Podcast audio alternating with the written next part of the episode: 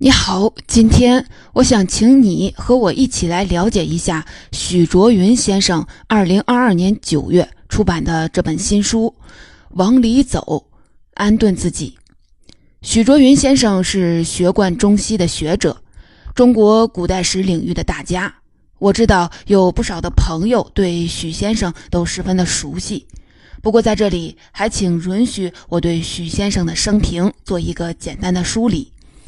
许卓云先生，一九三零年生于福建思明。他在人生的开端就经历了坎坷，比常人早了四个月出生。早产导致他的肌肉发育严重不良，出生时只有两斤七两重。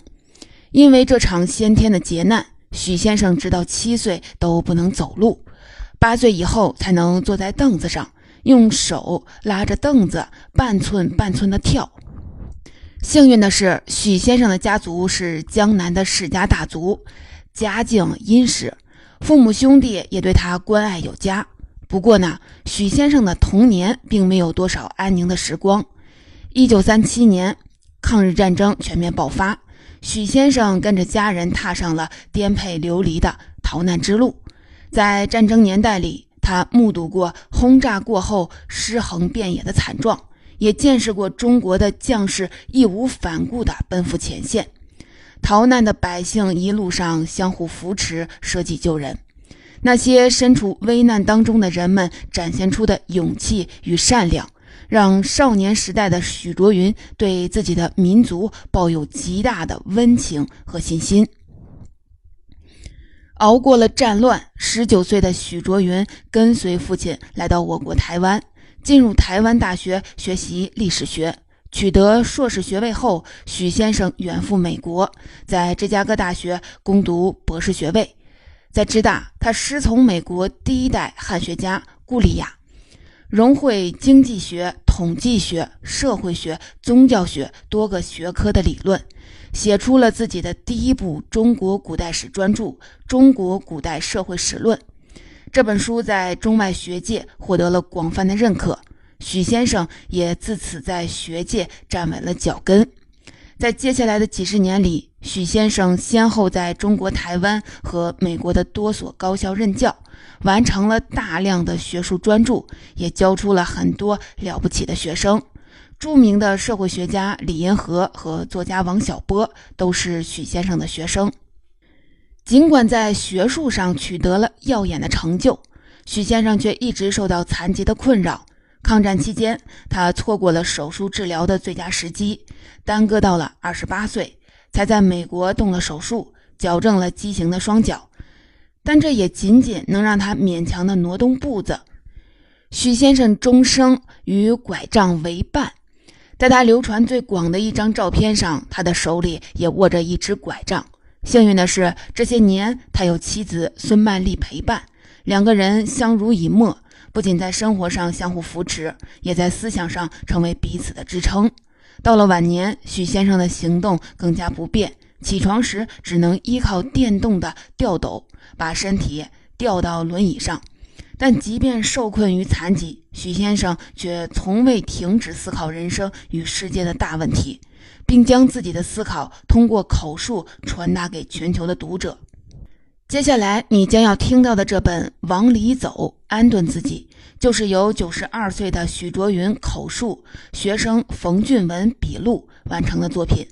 在这本书里，许先生涉及的话题相当广泛，他回顾自己的人生经历，讨论中国的传统文化。也对新冠疫情、中美关系这些影响世界的大问题发表了自己的看法。让我惊讶的是，这本书的逻辑并不复杂，许先生的观点简洁明确，语言也很朴实、很诚恳。对于一些宏大而困难的问题，许先生也会直白地说他没有答案，他只是对当事人的困境感同身受，而这也让他感到了焦虑。从这些话里。我看到的是老人的谦逊和诚实。当然了，在这本书里，许先生还是展现了自己深厚的学养，因此我不敢妄称为解读。我能和你一起分享，也只是一份我的学习笔记。接下来，我将分成三个部分，在第一部分当中，我们先从破题开始，说一说什么叫做往里走。在第二部分，我们再来说说这种往里走的心境要如何的修炼。在第三部分，我们最后来看看许先生所说的安顿自己是什么意思呢？面对庞大世界的不确定性，我们又该如何的安顿自己呢？接下来，我们先来破个题，解释一下书名里的“往里走”是什么意思。按照许先生的说法，“往里走”的这个“里”字，比较像我们平时说的心或者是脑。当然了，这里说的并不是生理学上的人体器官，而是在汉语的传统里带有哲学意味的意思。在中国的传统文化里，我们常常看到“心”这个概念，比如阳明心学。在这类的语境下，心指的不是心脏，而是和现代生理学上的脑有更多的共同之处。但心又不同于脑，脑强调的是理性的思考，而用许先生的原话讲，心是感情和感官转换的地方。人的感官在外界收到了信息，在心这个地方组织起来，激起感情的反应，组织起来的信息也就被存储起来。久而久之，形成了一个数据库。这个数据库里有人的感觉、知识、理解，甚至包括智慧的总和。许先生说：“心是主导人性格最内在的一个总机关。”这些说法听上去有些玄妙，我对他做了一个粗糙的简化。许先生所说的心，大约相当于我们感性思维的内核。这个内核是在和外界信息交互当中，经年累月被打磨出来的。许先生在书里举了这样一个例子：一九五零年，许先生二十岁，在台湾大学读二年级，在学校附近有一个军队眷属的安置地，台湾的说法叫做眷村。那时候，国民党的残兵败将带着家眷被安置在这里。他们用竹子和水泥建起了简陋的房子，形成了聚落。这些老兵对大陆的家乡是非常想念的。有一次，他们找来了一个剧团，给眷村的居民表演京剧，唱的是《四郎探母》。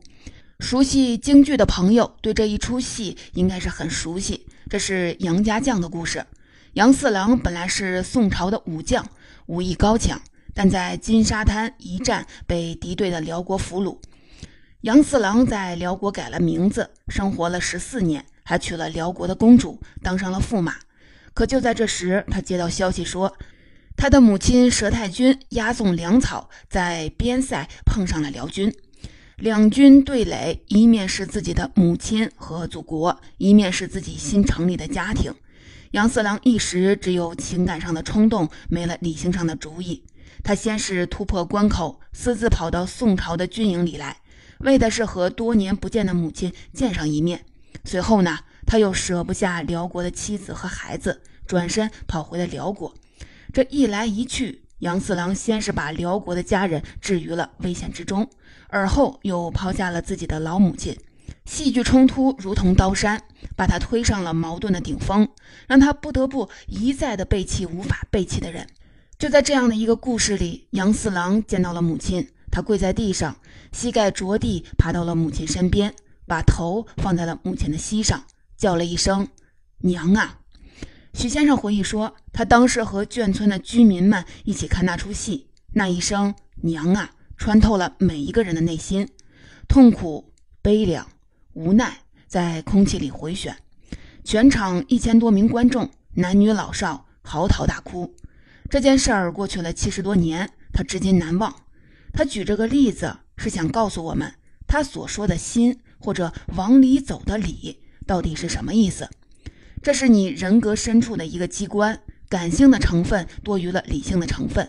这些老兵的心是被共同的际遇打磨出来的，于是，在他们的心里就有了一个共同的柔软之处，是他们对故乡的思念。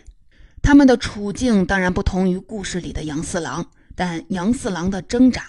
却穿过历史和虚构的隔阂，击中了老兵们的心，和他们的情感产生了共振。许先生所说的“往里走”，是一种向着内心的探求。外部世界充斥着五光十色的信息，而我们可以调整内心的频率，选择接收或者无视这些信息。当我们选择接收信息、感受外部世界的刺激，特定的信息就可能穿透我们的感官，在我们心里留下深切的体会。这样的体会是很难得的。每当有了这样的体会，就是我们进行反思的最佳时机。我们反思的所得会构成人格的一部分，时时刻刻照见我们的行为。这整个的过程就是许先生所说的“往里走”，也就是通过观察、感受和思考，将外部世界内化成自己的观念，进而指导自己的行为。到这里，我们搞清楚了“往里走”这三个字的含义。接下来，我们来说说要怎么修炼这种往里走的能力。这种能力又能和我们的人生带来哪些改观？听完了第一部分，你可能以为往里走是一个自然而然的过程。我们每时每刻都在接收来自外界的信息，这些信息也注定会塑造我们的人格。但许先生特别的强调，往里走是一个主动的自我修炼的过程，甚至可以说，这是我们每个人在一生当中需要担负起的最大的责任。汉语里有个词儿叫“大人”，“大人”这个词儿有两层基本的含义，一层比较浅，一层比较深。我们先来说浅的这一层，“大人”指的就是成年，而成年意味着你要对自己的一切负起责任。这种责任落到细微处，甚至包含了一个人对相貌的管理。许先生相信相由心生。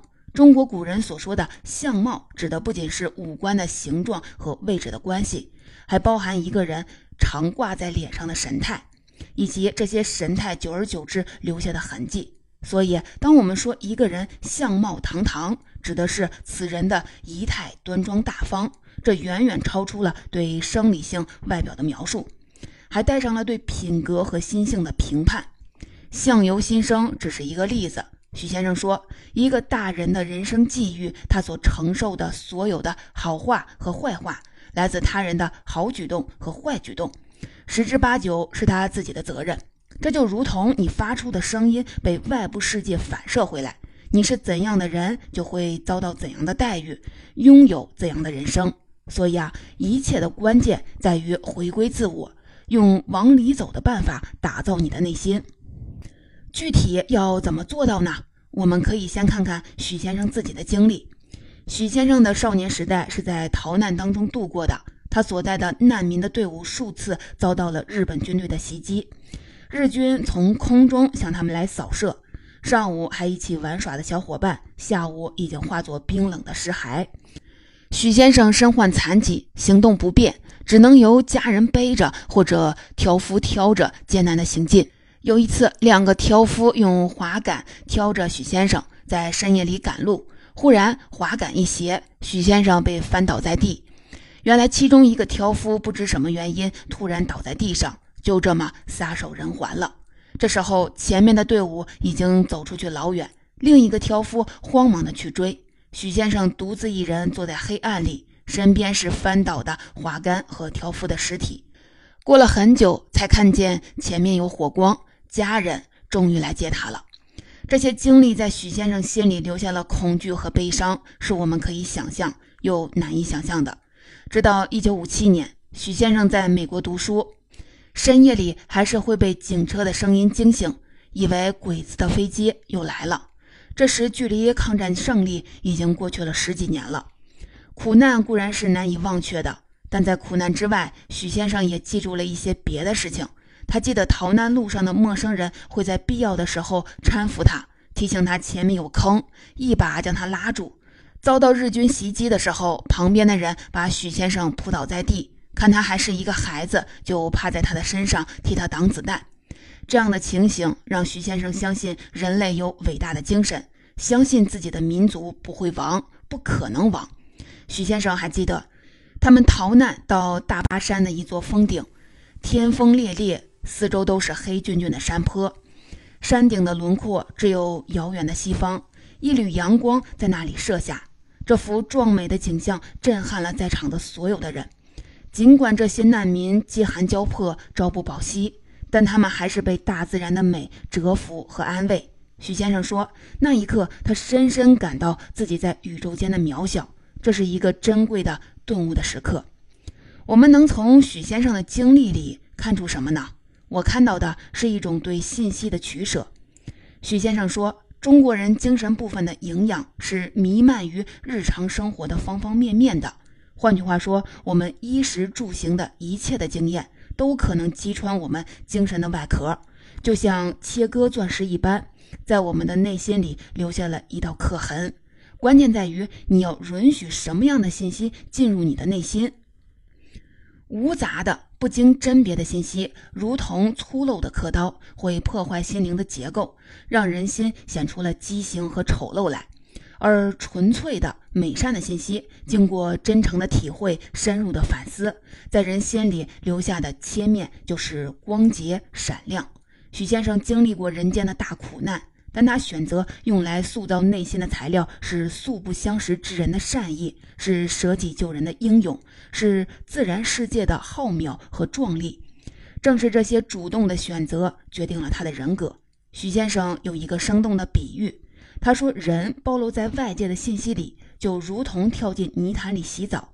有的人出来，全身沾满了泥沙污秽，也不知怎么打理；有的人出来，就冲洗干净。”身上清清爽爽，这个冲洗的过程就是甄别取舍的过程。一个合格的大人对自己内心是珍视的，对往里走的过程是郑重的。他们懂得从庞杂的世界上选取精华的部分，做自己心灵的养料。刚才我们提到大人的一层含义，也就是成熟的人，对自己的内心负责的人。在中国的传统文化里，“大人”这个词还有更深一层的含义。和儒家对人的理想有关。我们都知道，儒家最核心的价值观是仁。仁是什么意思呢？按照孔子学生曾子的说法，仁的基本理念可以表述为“忠恕”这两个字。关于忠恕之道，研究国学的人有多种多样的阐发。许卓云先生的解释是：忠就是我们心里最深、最真挚、最诚恳的部分。表现在实际行动上，尽心尽力地做好一件事儿，这个就是忠；而恕指的是将心比心，利人利己，做好自己分内之事的同时，可以体谅他人，包容他人，这就是恕。忠恕之道，忠更强调对内的问心无愧，而恕是一个外向的概念，讲的是人与人之间的关系，这个关系的范围还可以进一步的扩大。如果一个人能理解世界，通达天地，这样的人就可以被称为大人。大人的这层含义比我们通常理解的更深，也更抽象。我们倒不必用哲学的严谨去剖析这个概念。许先生真正想要强调的就是中国文化最基本的精神——忠恕之道，不只是讲对内的修身，也关心人与社会、人与世界的关联。刚才我们说的是对内的修炼。成熟的人要对自己的内心负起责任。接下来，我们来聊聊人与外部世界的关系，聊聊我们应该如何在庞大的世界上安顿自己。许先生的这本书出版于二零二二年的九月。这一年，我们身处的世界多少有些令人不安，席卷全球的疫情，国际政治中的摩擦，这些都是许先生关心也揪心的问题。不过，许先生有九十二年的人生阅历。研究的又是历史学，时空上的视野较常人宽广得多。他对当今世界的看法是：天人没有大变，我们还可以在安定冷静之中度过。对于复杂的国际政治问题，许先生没有发表过多的意见。不过，他书中有一个小节关于中美文化的对比分析，我觉得很精妙。许先生分析明代的小说《封神榜》。这本书讲述了一场大混战，截教、阐教和正统的佛教打的是死去活来，但在最终的结局里，诸神各安其位，不分敌友，都被封到了符合自身能力的职务。封神结束后，主持封神的姜子牙讲了一段话，大概的意思就是：过去你们彼此敌对，在争斗当中死去，有人死在了敌人手里，有人死在了自己的人手里。从今往后，你们终于有了各自的位置和名字。徐先生说，姜太公的这段话让他想起美国南北战争时期林肯总统的葛迪斯堡演说。一八六三年的七月，南方军和北方军在葛底斯堡展开了一场殊死之战，超过七千名的军人在这里阵亡。四个月后，林肯在这里发表了那场著名的演说，演说传达出的精神是非常宽厚大度的，这也是林肯政治智慧的体现。林肯的态度就是：今天埋葬在这里的既不是南方军的弟兄，也不是北方军的弟兄，而是共和国的弟兄。尽管他们是敌对的双方，但他们在这里献出生命，为的都是保卫他们所理解的国家。因此啊，今天我们在这里悼念的，既不是胜者，也不是败者，而是全体的亡灵。许先生认为，姜子牙和林肯的精神是可以相互解释的，他们传达的都是一种超越胜负乃至超越生死的大同精神。这个主题在中国古代的文学作品里反复的出现。用许先生的原话讲，这热热闹闹的纸上云烟，到了后来都是哀伤。哀伤之后有一个大的原谅，有一个大的慈悲。《封神榜》和《格迪斯堡演说》，许先生找来对比的这两个文本，让我很意外，也很惊喜。这种文化上的相通，或许意味着某种关于和解的共识。